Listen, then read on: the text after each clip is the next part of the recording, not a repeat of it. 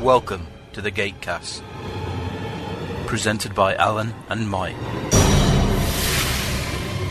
Lucy, I'm home. I am not Lucy. Oh, you're right. We'll just upload a computer virus into the mothership.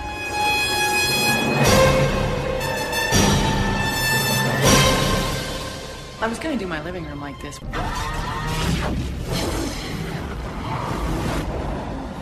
Buffer, my recommendation is that anyone attempting to leave the mountain should be shot on sight. Hello, good evening, and welcome to Gatecast episode 240. And we are joined again by somebody who has managed to dash from work early enough to catch us as he's eight hours behind me. Hi, everyone. You're right, Jeff. Yep. Excellent. Good. I mentioned you in tweet. Yeah, the my phone beeped that there's the Twitter. Okay, yeah. Woohoo! Assuming this is in order, I numbered the episode correctly. Yes, you did. Yay, without even asking you.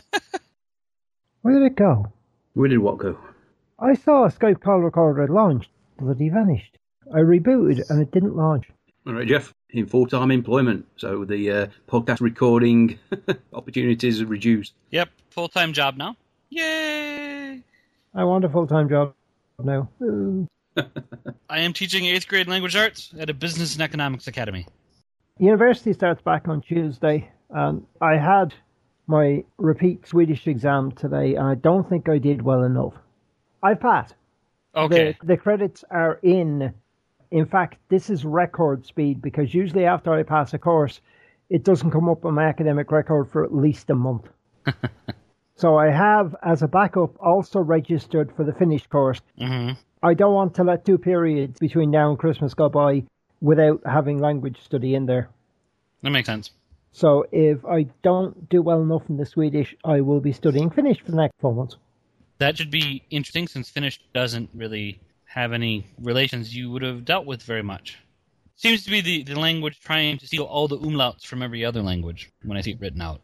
And let's not forget the find of vowel Uh, yeah. and K's and P's. Bartharbunga. Oh, Bartharbunga is the new is the volcano in Iceland. Finnish, by the way, is emphasis on the fourth syllable, always on the fourth syllable, and never on any other. I have images in my head of that scene in Monty Python's Mini of Life with everyone shouting, Get on with it. See? Cultural touchstones. Yeah, some things cross all boundaries. I actually have a Holy Grail poster in my classroom now. Wow. What grade are you teaching? Eighth grade language arts, That's a thing. eighth grade English. Hmm. So 13, 14 year old kids finally getting it through their heads that yes, you capitalize the beginning of every sentence and you uh, spell things correctly. Sounds like a personal bugbear. Dare, dare I ask? One or two spaces. One, Thank you. we're not on a typewriter any longer. Two spaces is an abomination on Nuggin. Have you read Monsters Regiment? No. Ah, okay. he agrees with the sentiment. Yes. I'm hoping to be able to teach the time machine this year. Have the kids read the time machine and then explain the proletariat and the bourgeoisie and how they're going to evolve. What about Wells' unsubtle misogyny? I won't worry about that. That'll come up anyway because my class is, I think, two thirds are girls, the other third's boys. For some reason, we have way more girls in eighth grade this year. Anyway, shall we commence the start? Since I'm going to have to stop in an hour and 24 minutes anyway. Good evening, everybody. Welcome to latest episode of Gatecast. We're going to rush right in because we're all on the clock at the moment.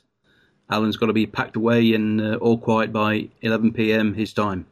which is one hour and 20 minutes. I noticed the exchange students have moved in and they've started their party where they cheer at random intervals, varying uh, roughly every 1 minute and 10 seconds, plus or minus 12%. right. When it's going on until 3 a.m., you notice. Yeah. So why are you obeying the rules? Um, Because he's a grumpy old Irishman. excuse Because he wants that other apartment. Always fun. Although, uh, that said, please leave this in. As a point of interest, listeners, do we have any Ingress players? If so, contact me. I'm at Phased Out on Twitter. I'm Phased Out on Ingress and on pretty much every other social media available and imaginable except that specifically aimed at the under 15. Would you like to spell that? P H A Z E D O U T. Green is good, blue is bad. Hi, I'm Ian. And I'm Jonathan. And I'm Rem, inviting you to join us for the Sci Fi Movie Podcast, a weekly review and exploration of the sci fi movies that we all love. Ever wonder why Stanley Kubrick removed A Clockwork Orange from distribution in the UK? Why did Ridley Scott's Alien have no eyes?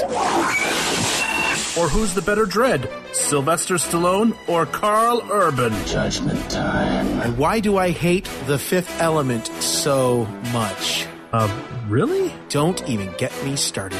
Follow us on Facebook at Sci Fi Movie Podcast. The Sci Fi Movie Podcast. Subscribe in iTunes or visit our website at sci fi movie podcast.com. You Ingress, don't you, Jeff? Yeah, except I'm the other side. I'm green. How's this for a fit of peak?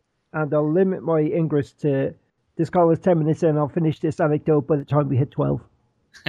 we went to a great well, they had a group of five portals that they'd synced the multi-hack and uh, mike has no idea what i'm talking about and four of us went and blew them up basically because we had three level 10s and a 14 wow yeah and we just basically i'll put it this way i hacked one portal that was a 60 second drive away from the others on the way in and we went in blew them up knocked all the mobs off and I have a 20 second cooldown on the same portal on the way out. Cool. So less than five minutes. Yeah. And Uh, the one level 8 portal that we had that's near me, they blew it up. They got as close as they could, deployed eight level 1 resonators and a link amp. As mods go, that's pretty much useless. And they didn't touch any other portal in the area. And that just strikes me as childish. And because the thing is, we'd built those portals in the area up, they virus flipped them. Yeah, that's just taking it down to flip you off.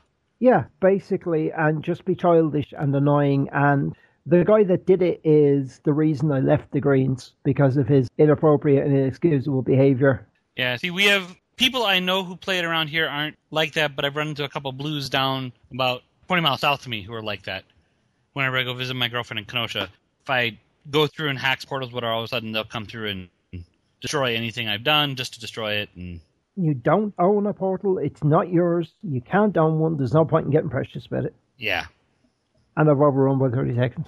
Fascinating stuff. I did know 23 seconds in that you wouldn't have a clue what I was on about. I picked the basics up. It really was a very childish thing. Green is the Borg. Resistance is not futile.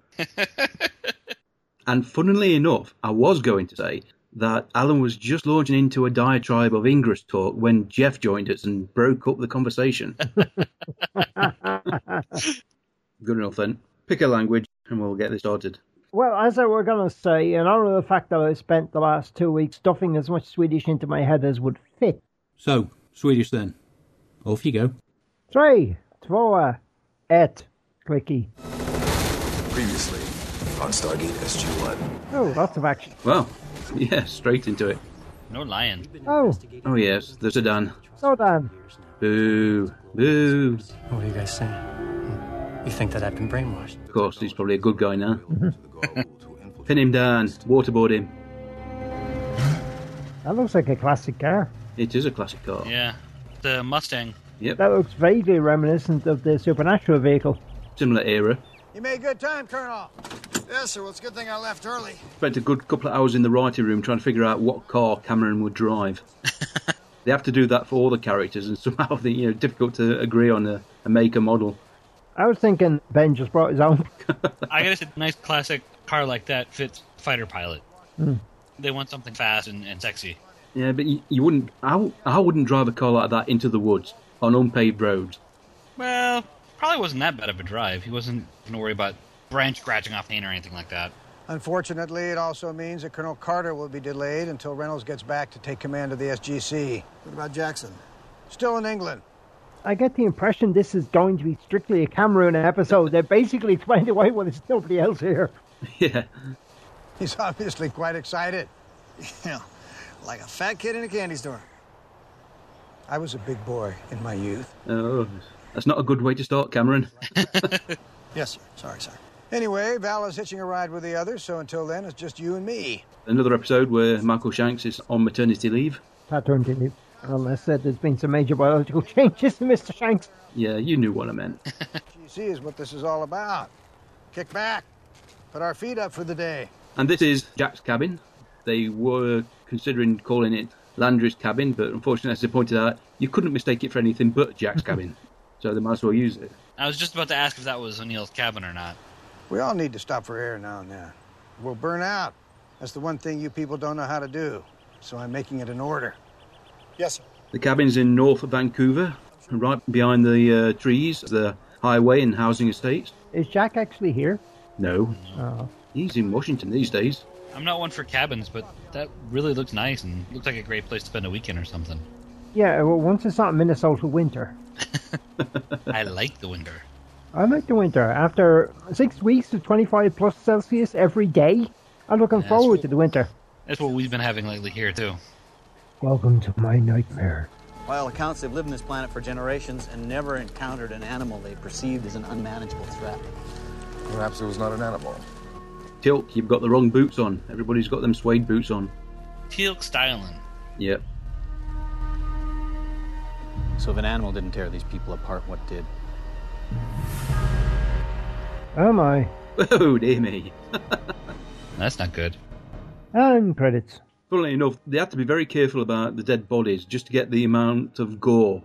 They couldn't have too little and they couldn't have too much. Right then, Uninvited, Season 10, Episode 5 of Stargate SG1, Gatecast, Episode 240. This episode was written by Damien Kindler and directed by William Waring. Had its US premiere August 11th, 2006. The UK got it November 15th. The Canadians November 30th. Germany got it August the 8th, 2007, the Swedes November the 7th, and Japan November the 11th, 2008. There were a few shows with episodes of the same name One Life to Live, Girls Next Door, CSI, Real Housewives of Miami, Melissa and Joey, and Sven Gooley. Sounds like a fantastic series, that does. That's a horror movie series. Is it? Yeah, it's like a Elvira kind of thing. All right. And we're back. An opening shot of a generic US Army Humvee. The people of P9J333 had never before encountered an indigenous creature they believed capable of such an act. Bala, you've shrunk. I'm, I'm looking at the chairs to make sure they're the same chairs because she looks so small. Oh, Teal'c sitting on a phone book. yeah, could be. Tilka is a phone book. We didn't make contact with the population until after people started going missing. Colonel Reynolds, played by Eric Brecker, one of his 16 appearances in Stargate SG1. He really is just tiny next to Teal'c there. It- I mean, the seat is a bit lower than Tilk's, but still. She's like Brandy Weatherwax. She walks taller than she is. Yeah, could be. She's normally focused on her breast or her ass, and you're not noticing where her head is. It reminds me of Lily Tomlin doing the little girl routine on the big oversized chair or whatever. Oh, yes, I remember that. And on the other hand, Carter looked taller than everyone, including Teok. Well, she's in the general's chair, Yeah. and you automatically straighten your back and, you know, no slouching in the general's chair. She looks really thin, though. Who? Amanda, she doesn't look well there. Does kind of. Cheekbones are quite prominent. I wonder was she ill prior to filming? You and Vala head to 333 with SGs 3 and 25. See if you can figure out what we're dealing with without being detected by the locals. Good plan, boss. yes. Vala's experience notwithstanding, I want everyone to exercise extreme caution. We should find out whether this is prior related or not. Is General Landry not expecting us at his cabin? Don't worry, we're not going. Mm, I'm sure Colonel Mitchell will be very pleased to hear he's got more special alone time with the General. Ah, special. That sounds wrong when it comes from her mouth. yeah, fashion is just wicked. Wonder how much of the chair thing was just unexpected forced perspective. It could be. Can't imagine they planned for that. They didn't mention anything about it in the uh, commentary. I propose a 50 50 split. I think it's only fair. I'm the one with all the contacts to unload something like this. Anything less than that would just be, well, plain wrong. Can you imagine these pair together all the time? Okay, name your price. Well, say something. It's called negotiating. They're not coming. oh, there you go. As long as the cabin's got Wi-Fi, you know, you're fine. And a beer. Something is eating people on P9J333. Tilk and Val are checking it out. Really? Ooh, red stripe. What's that? Domestic? It's actually a Jamaican beer. Is it right? Really clean lager. And put away that laptop. You can't possibly still be writing mission reports. And if you are, I don't want to read anything that long. But they couldn't say it was just on Facebook, could they? No. Now, would you believe that this scene was shot at night? What? I know. That is impressive. Yeah. That tree in the background is the only thing they had to put in the shot to make sure you couldn't see the night sky. Everything else is just lighting. Actually, the shadow under the eaves there, now that you mention it, does look. Uh, and the windows as well, uh, reflecting daylight. Yeah, you look at the windows, Yeah. you ain't got the proper reflections, but if you're not looking for it, you don't even consider that it's not a normal day. If you hadn't mentioned it, I wouldn't have noticed it. No, neither would have I. Remember the hole in the ground? Yeah. I wonder if they used similar lighting. Because you said that was shot in a studio. Now, the look of this planet is just a combination of smoke machines and tweaking the uh, visual effects controls on the HD cameras. There does look to be a filter on there. Aha, tracked. You know what? If Ronan was here, he would be tasting that and he could tell you how old it was. Recognize the tracks? I do not. What we need to do first is dig a deep pit. This looks like a very good spot. Really, I'm not liking the SG3 patch this time. That tree just looks too Some wire SG25 there. 25. I didn't see 25. 25's there. I saw 25. 25's just been butchered. you will soon meet the commander of SG 25. Yeah, the Lone of SG team seem to be cannon fodder. I've got to admit, I like the very faint screams in the background. Gives you an idea what's going on off camera. Yay! There we go. There is. It came out of nowhere. Never seen anything like it. played by Jodie Graham. Played a Janai in two episodes of Atlantis. Huh. Looks a bit young to be a colonel, to be honest, but we'll let it go. Remain calm. You will be fine.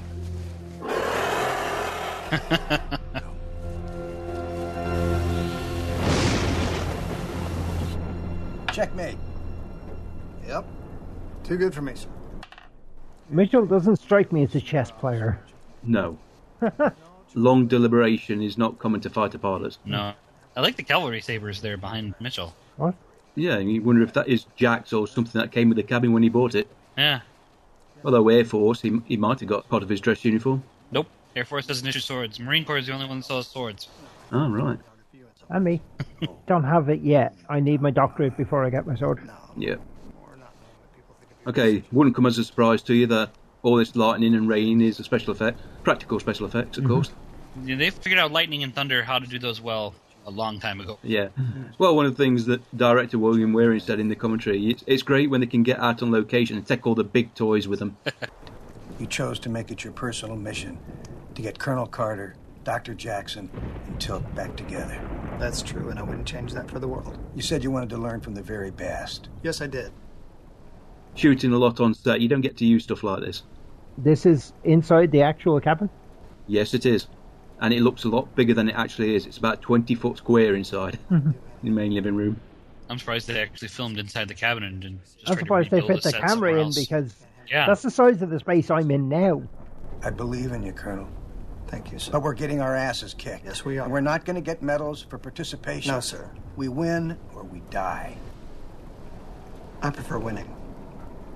Now, you started by bringing SG-1 back together. I need you to continue working together if we're going to have any hope. Your job is to make sure that happens. Very good, sir. They use the cabin for the daylight, so it's probably easier than rebuilding it on set. After all, we know that Stargate is always made on a budget. Run, Vala! Yay! Nice one shot steady cam job. Notice her uniform pants get tighter at the knees and flare out at the ankles. She's got fitted pants. She probably demands that. They're probably handmade, you know. She went off base with a few dollars and I'll be honest with you, I didn't get as far as her knees. You could have warned me. I nearly shot you. Yes, work together, children. Work together. Yeah. I really don't remember this episode at all. It's a nice episode, but it, it doesn't really tie in with the overarching story, so. I hear nothing. It's probably because you scared it away. That's good. Now we can. Tilt's always got a grenade.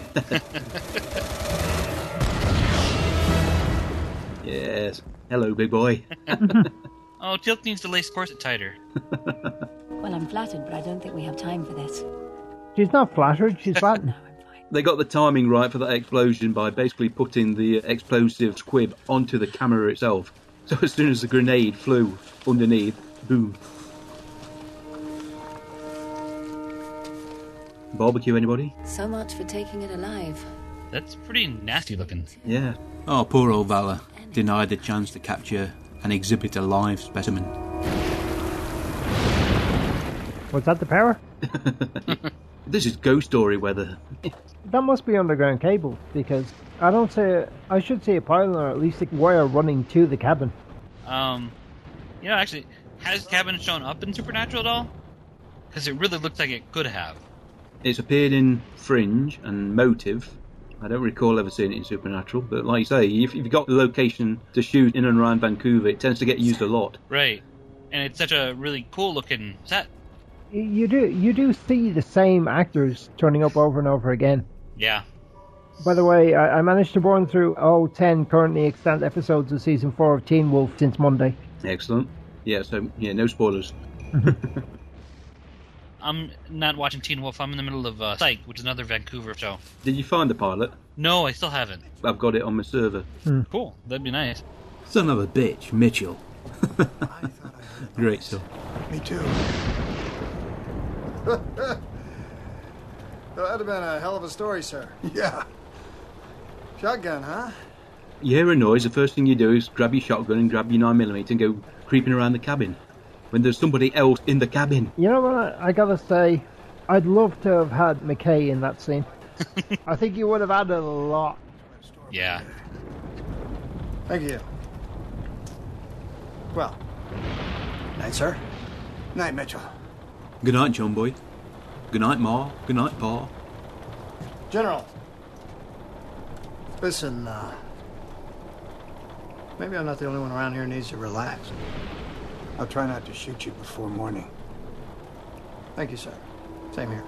Uh, General, could you read me a story, please?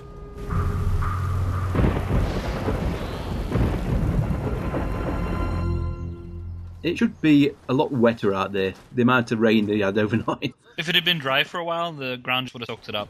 Yes, sir. The uh, phone's still down, power's out. I figured we'd head back to reality today. Unfortunately, the storm washed out the road into town. Yeah. The bridge is washed out, so you're not going anywhere, lad. Odd luck. It's the only road in and out of here. Looks like we're roughing it until they get it cleared. Yes, sir, but you're a powerful Air Force general. You could order us up a chopper. We don't use helicopters for our own personal transportation, Mitchell. Yes, we do. right, sir. Besides, I already checked. There wasn't one available. That'd have sounded better if you hadn't mentioned that bit, General. Yeah. oh, poor old Cameron, stuck in the woods with the General. Thank you. Pants get tight at the knees and they flare back out again.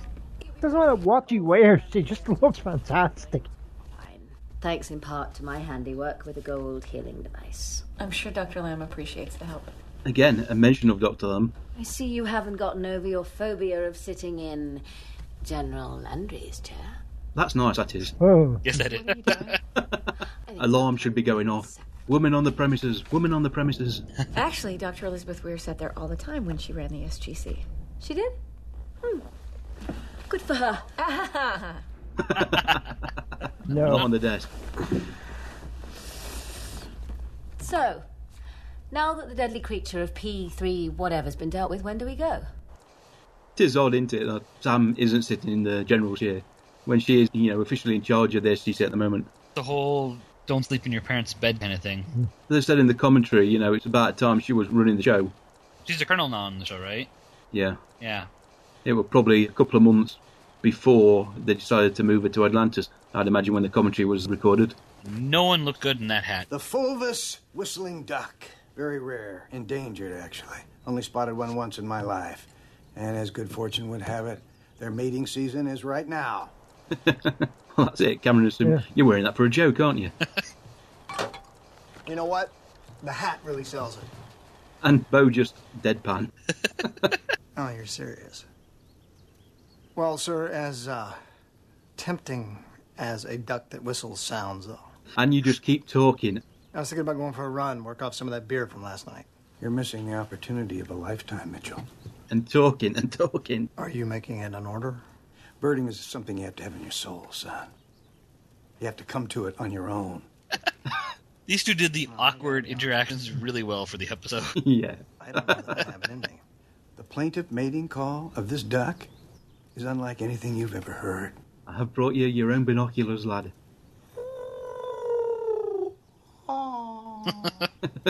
He's going to guilt you into it now. Just look at Ben's face. You know, he is on the verge of. Mitchell's like, sure, there isn't anyone else here. Let me look around again. The twitch of the eyebrow there. yeah. Can you do that on cue? Yes, good, do it. and then the general here. He enjoyed that. he enjoyed that a lot. How can he not notice anybody in the bushes? Invisible or cloaked or whatever? We didn't know that at this point. The visions type implies that. Yeah. Because it's predator like vision, so it kind of implies he's invisible, I thought. And here is Keegan Connor Tracy for her one and only appearance in Stargate, playing Dr. Redden. Our first seen her in Jake 2.0, What else? Ian? Battlestar, Once Upon a Time, Bates Motel, The Blue Fairy. The Blue Fairy, yes, with the uh, quite impressive cleavage for a fairy. Yeah. They do tend to dress female stars provocatively in that show, considering it's family orientated. I like Little Red Riding Hood. Oh, yes. She's got legs on her. Stomach lining here. Huh. It looks like there's some kind of extraneous sac or abscess attached to the stomach wall itself. Can I have a scalpel, please? Thank you. Attempting to remove it now. kind of reminiscent of the hallucinogenic bugs from that one episode. Yes, a bit, yeah. Whoa! That's a one. And they called that Mr. Hanky, the physical prop. that obviously was CGI. you know, to get the sight line, it was Mr. Hanky. That's one of the not as good of CGI jobs they did for the show. Thank you. Aha, the secret is revealed. That's what Tilt keeps down his pants. Tell you what, he damn well got there quick. I know it's not that far away, but he was really on the ball.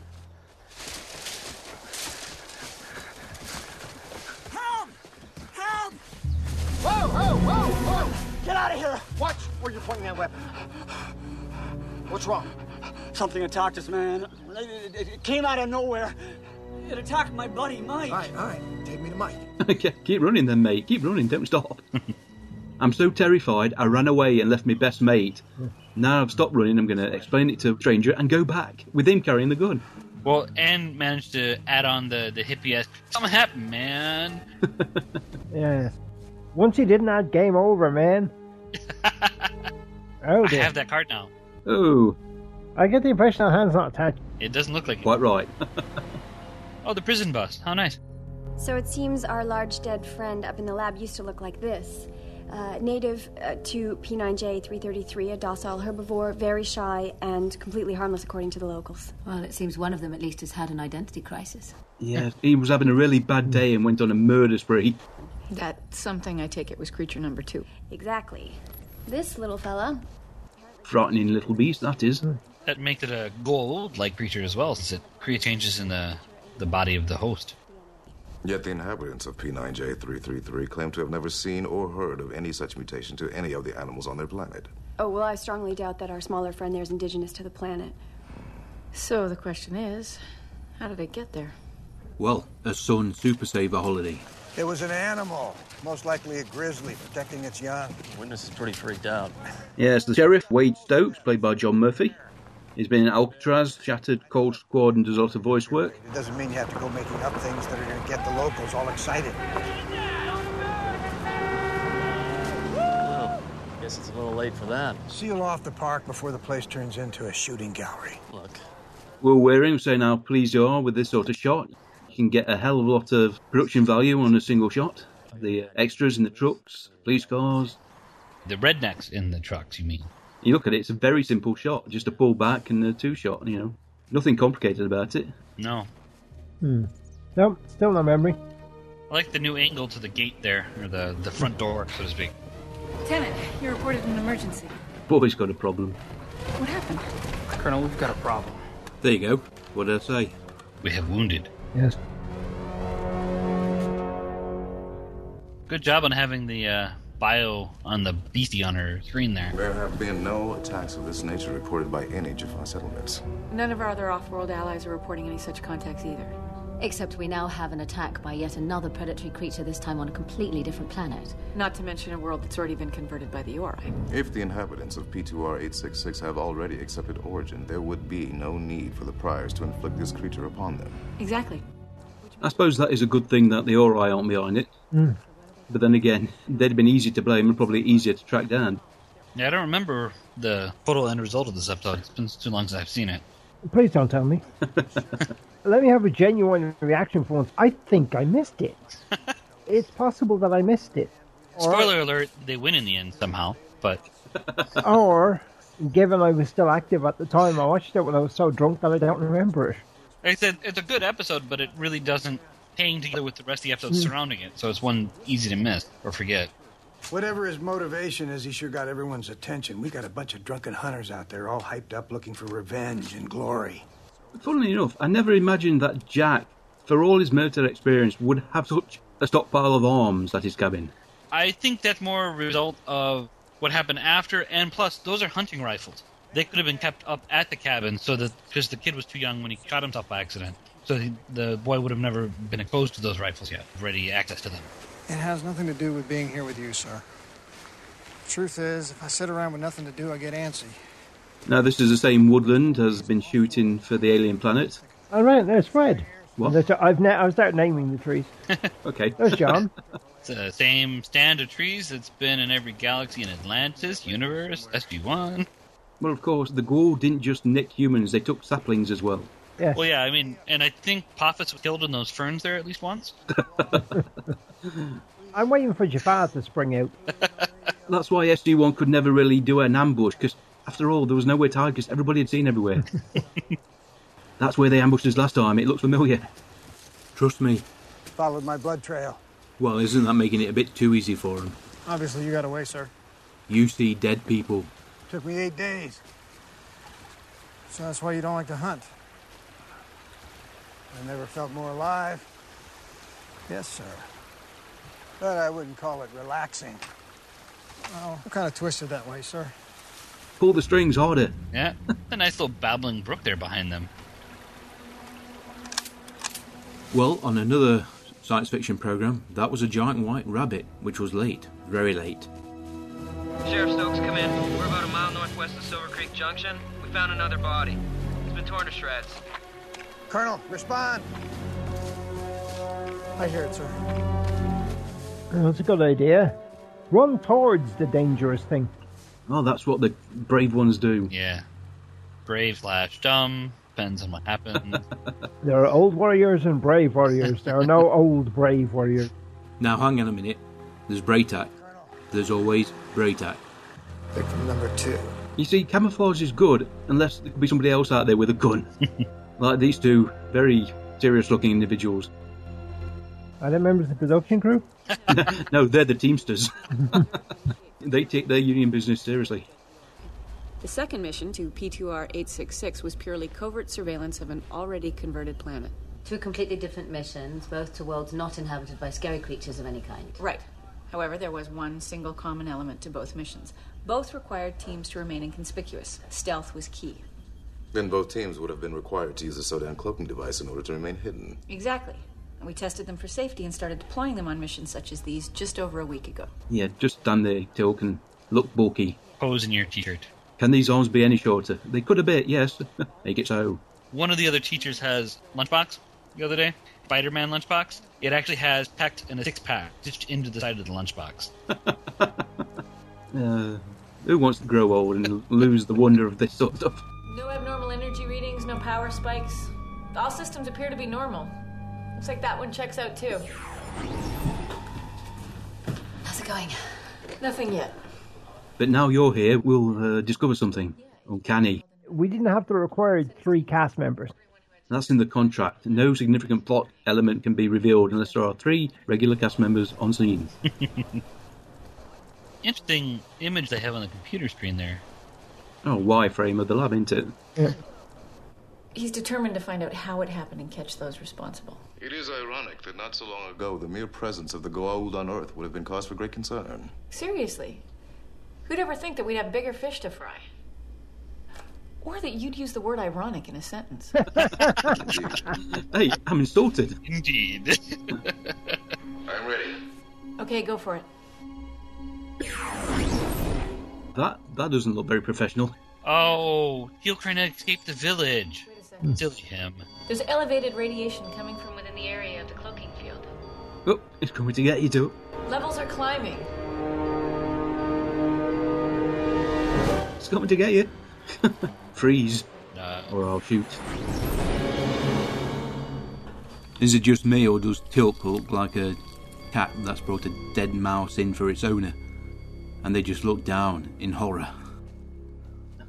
Oh dear. Oh, wow. That's a lot of shells. That's a ton of shells. wow. Yeah, all this was ad lib by the two actors. Or a vice presidential bird hunt. Oh, that's a dig. It was such an easy dig to make at the time, though. I had to admit, you know, it, stupid stuff like that does happen even to the best and most careful of hunters, but it still didn't stop from making dig. It livened up politics for a while. My fault, I know, but even now, I can get a close up of uh, Ben. First thing I think of is John Crichton.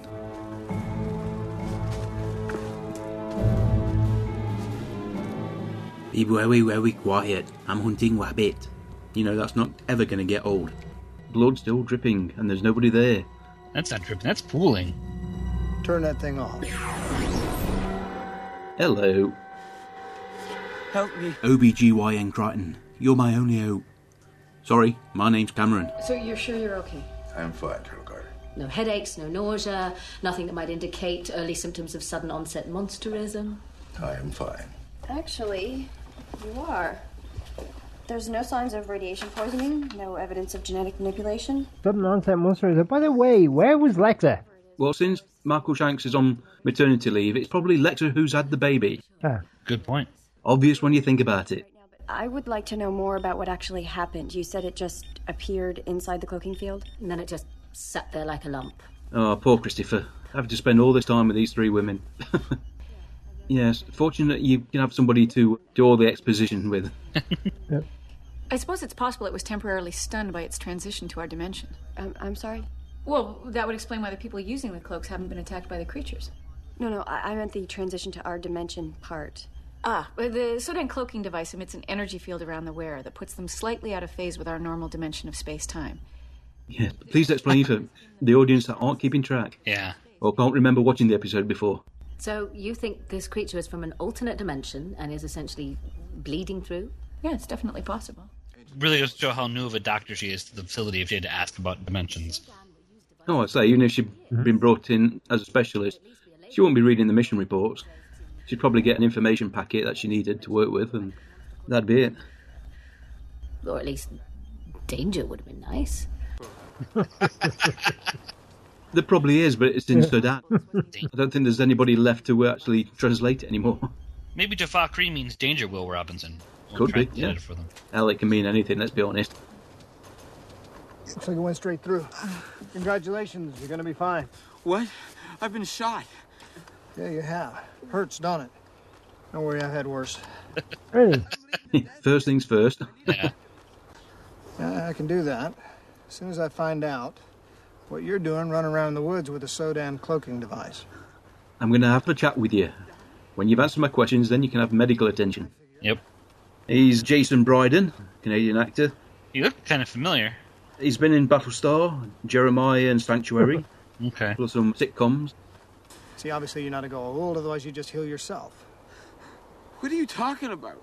Snakes. Snakes in people's heads, evil snakes. Controlling their host bodies with megalomaniac take over the galaxy delusions. I know what a gold is. You know you're working for one? You really do know the world's gone crazy when you have to specify what sort of snake is in your head. Evil one or a good one? That's what they keep telling me. You know, they really should give you a personal shield to go with that cloaking device. That and half a brain. Oh, it's only a little shotgun wound. You'll be fine. I figure the most he learned is that Mitchell is terrible at chess and has some form of sleep apnea. You've got to admit, the security at Area 51 isn't very good. Seriously lacking if this guy's got a, a device. having coffee that hot an American thing, or Well, it could be that cold out because they're out in the woods somewhere. Could you be that cool in the cabin that even though the coffee's not piping hot? maybe Woolsey was drinking steaming hot coffee a couple of episodes back. Yes, we have our coffee that hot, but not very many people actually drink it when it's doing that. I watched the last episode of True Blood last week, and no spoilers. They were looking for some coffee, and it says, "Oh, he only has instant." You know, disgraceful. I think, hang on a minute, I'd drink instant. Instant grow. It's not real coffee. I wouldn't have ground beans if you paid me to have ground beans. Why not? I used to walk past a coffee shop every morning throughout my childhood, and I hated the smell. Uh, I worked for a guy who was from England a few years ago, and we got a bigger facility, so we're like, "Oh, cool, we can have you know fresh coffee." He's like, "What? We got the the Folgers crystals right there," and the rest of the administrative staff were like, um, "No, that's not coffee." Send him back. In the woods around the cabin is probably a lot worse than a grizzly. We can get going now. This is where the episode turns into a sci-fi creature feature movie. Your favorite kind. my favourite kind, exactly. Guy was in the wrong place at the wrong time, got shot for his troubles. Bound to happen with all these yahoos running around the woods with guns. Then why am I not being allowed to question him? Because the Air Force is taking over this investigation in the interest of national security. That's why. Not suspicious at all. Just a grizzly bear, huh? Nothing to worry about. Since when does the Air Force go after a bear in the name of national security? There's nothing for you to be concerned about, Wade. Things will be back to normal around here in no time. Oh dear. Those are final last words if I've ever heard 'em.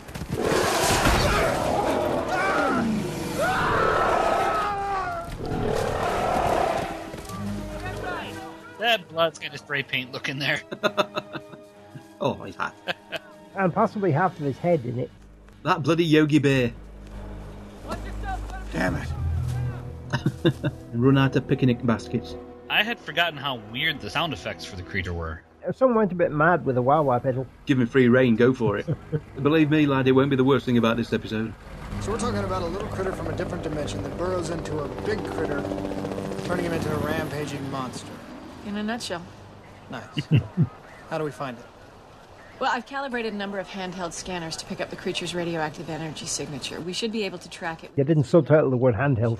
We've also devised a radioactive isotope package that gives off an energy wave similar to the ones emitted by the Sodan cloaking devices.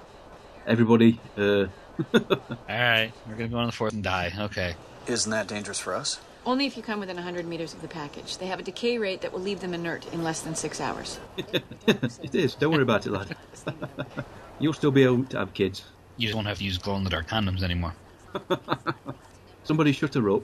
Okay, take Vala out in the middle of the woods. Well, let's give credit where credit's due. Vala is very good at luring people to her. Yeah. Would be to plant these isotope packages here and here. Such patience, General. He figures eventually she'll tire out, and then you then you can just jump right in.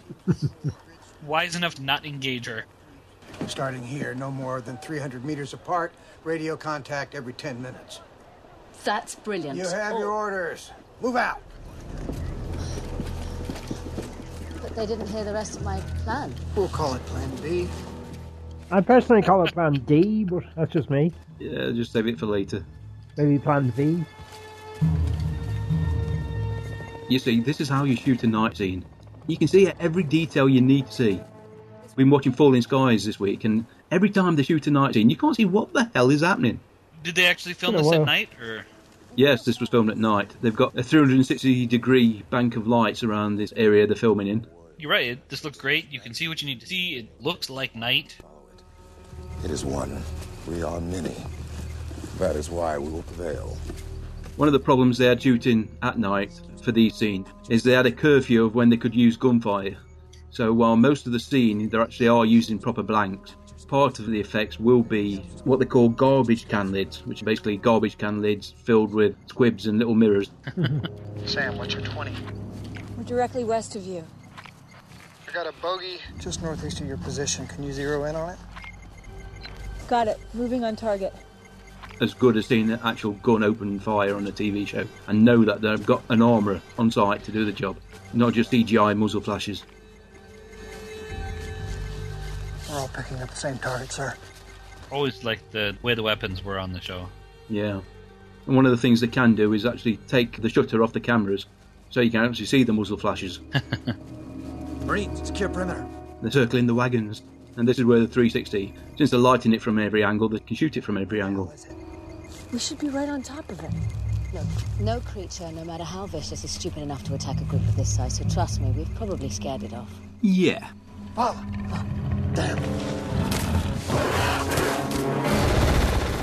That was really bad CGI.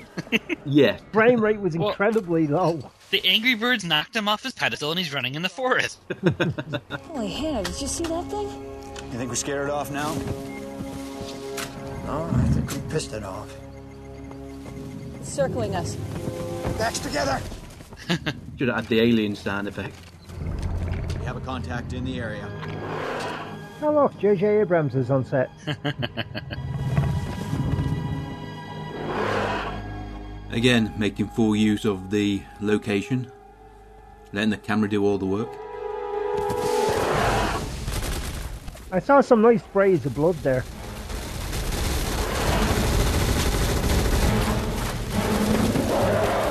Oh! There we go. Teal's got the Rambo gun. yes, you pathetic things can fire bumblebees at it if you want. You can see the muzzle flashes. Holy crap. How are you doing? Rule number two never approach a creature assuming that it's dead. Allow me to explain to you a few of my rules. Yeah, the muzzle flashes were actually lighting up the faces as they fired, so you, know, you can tell it's real. The target has been neutralized. You know what's strange? I have never known a lone creature to behave so aggressively toward a large group. Right, let's go home then. It's all done. What could possibly go wrong now? Have they not seen any of these B movies? Mm-hmm. Very funny, Mitchell. This is not. No, sir! Get down! Behind you, General.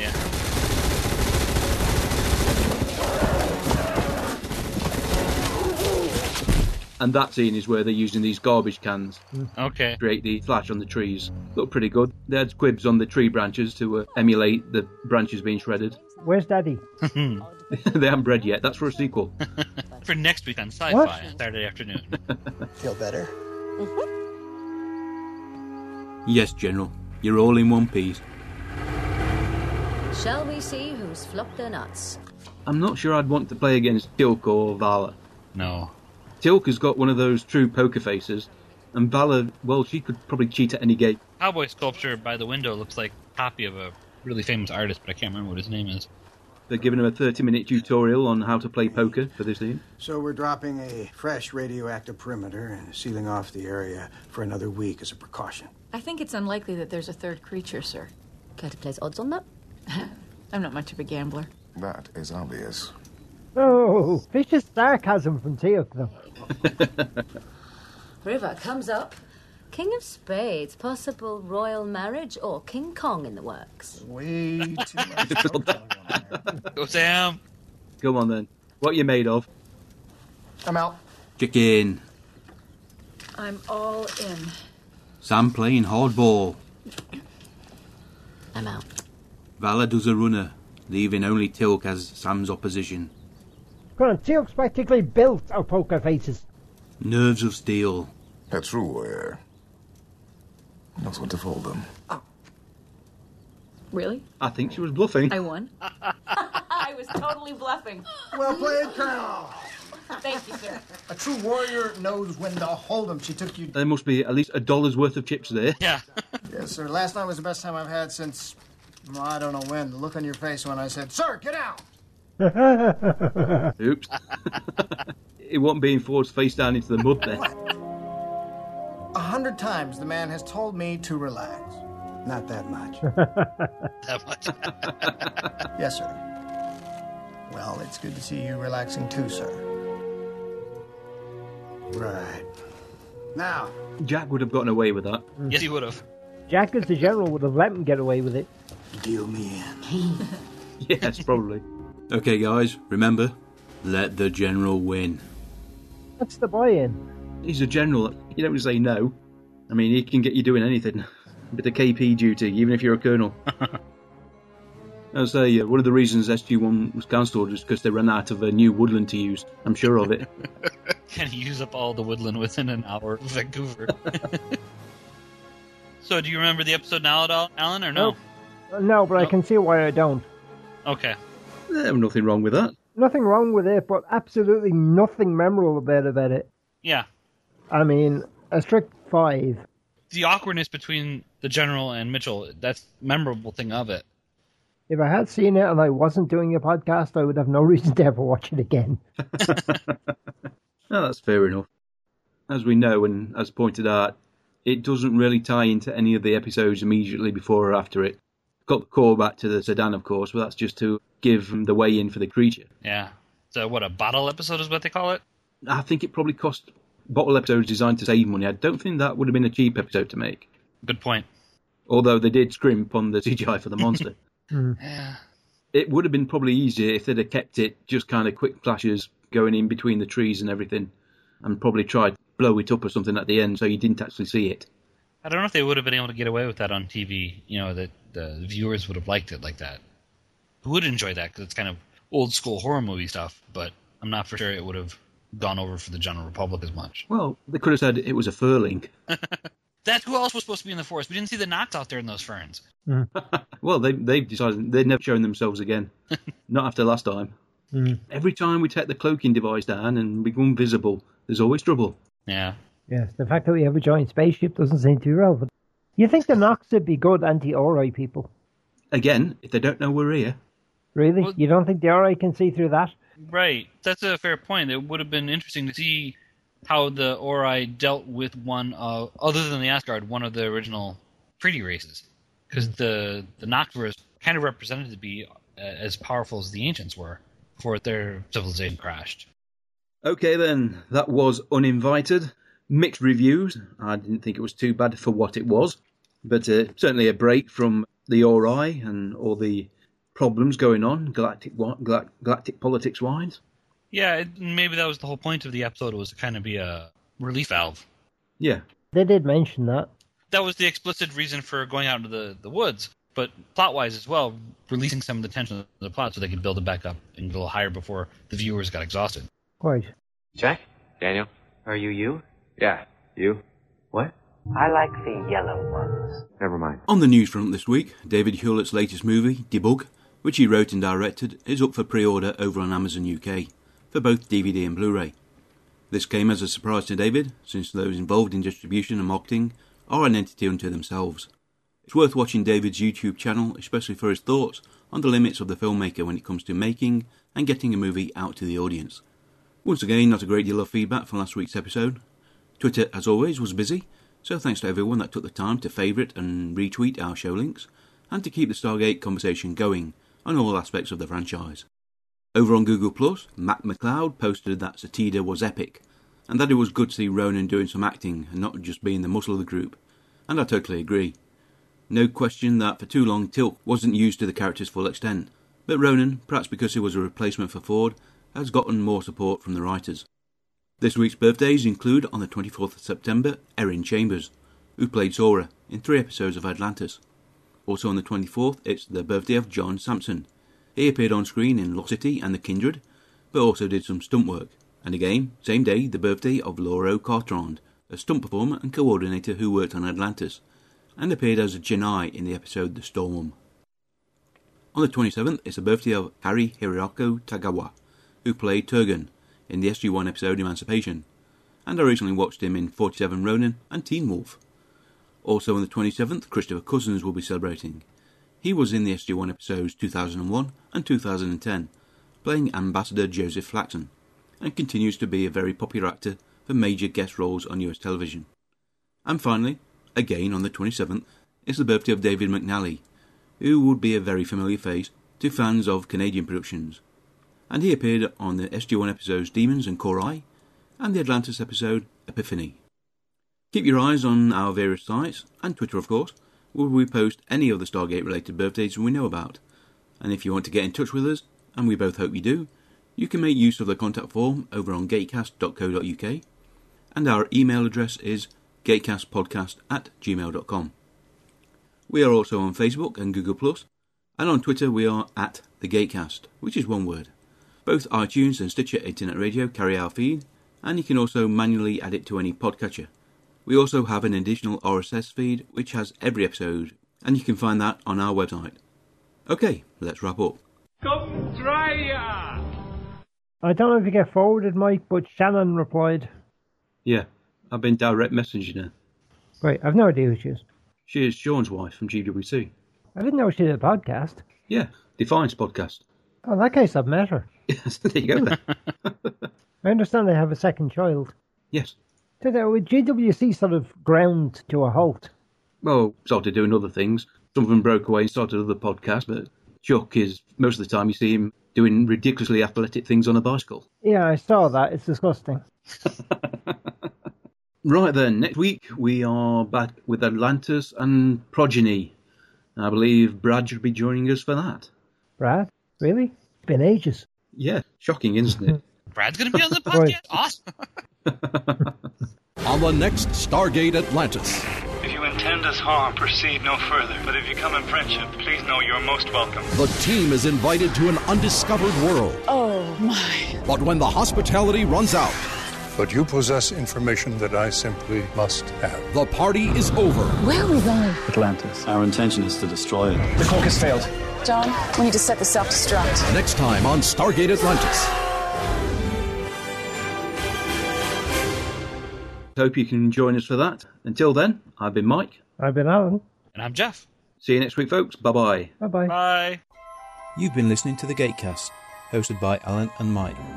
Join us at gatecast.co.uk. Stargate Forever.